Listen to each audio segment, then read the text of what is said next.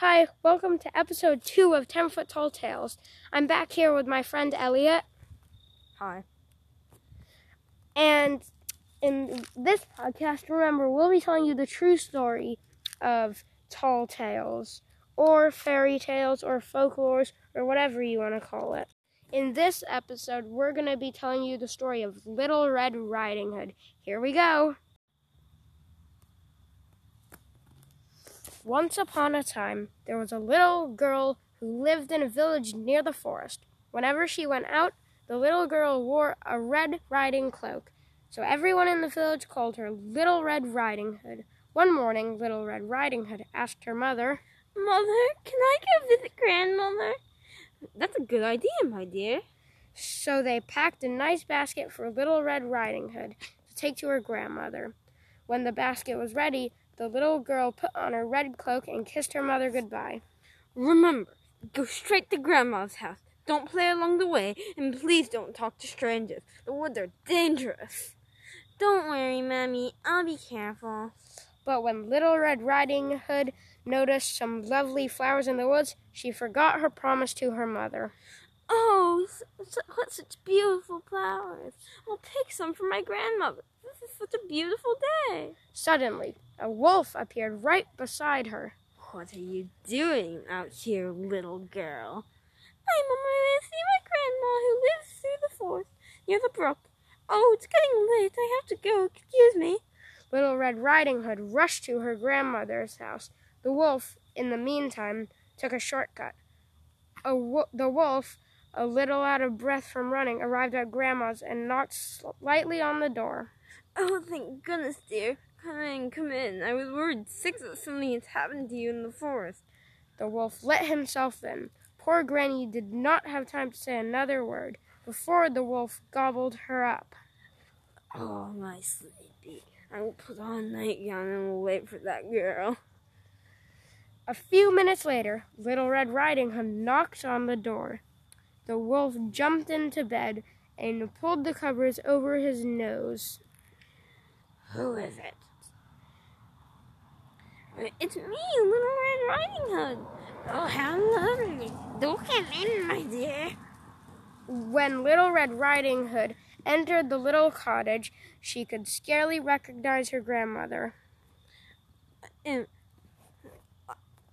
um, grandmother, your voice sounds so odd. Is something wrong? Oh, I have a cold. But grandmother, what big ears you have! The better to hear you with, my dear.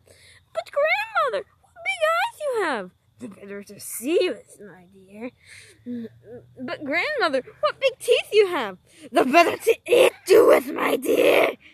The wolf roared and jumped out of the bed and began to chase the little girl. She ran across the room and through the door, shouting, Help! Somebody help me, please!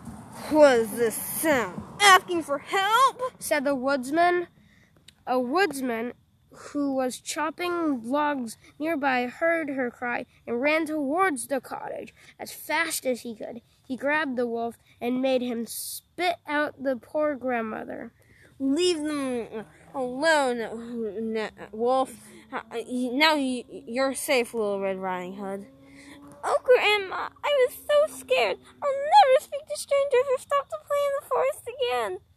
There, there, child. You've learned an important lesson. Thank goodness you shouted loud enough for this kind woodsman to hear you. Now, out, Wolf. Off we go. said the woodsman. The woodsman knocked out the wolf and carried him deep into the forest where he couldn't bother people any longer. Little Red Riding Hood and her grandmother had a nice lunch and a long chat. The end. The end. Hey, stop. What a boring end. Little girls are not so native nowadays. Let's replay this ending. No, it's naive. Uh, uh, oh, you're back home. How was your trip to Grandma's? Very nice. You know what, Mom? Uh, on my way to Grandma's, I met the wolf. The wolf! Oh, what did you do to my darling? He wanted to talk to me. I said, Are you talking to me? Come on, Wolf, I don't know what you've planned. Start right now. Don't be stupid. In the end, you're the one who was cut off by the woodman. What did he answer? he uh, he said, "Oh no, you know me uh, so well. I'm sorry. Please let me come with you. I'll just help you hold the basket." But I said, "No way, Wolf. Go away or else." Don't be silly. And so he ran away, and I went quietly to Grandma's. Well, you know, you, ha- you have to be careful. Great girl. Well, better ending. Closing the book.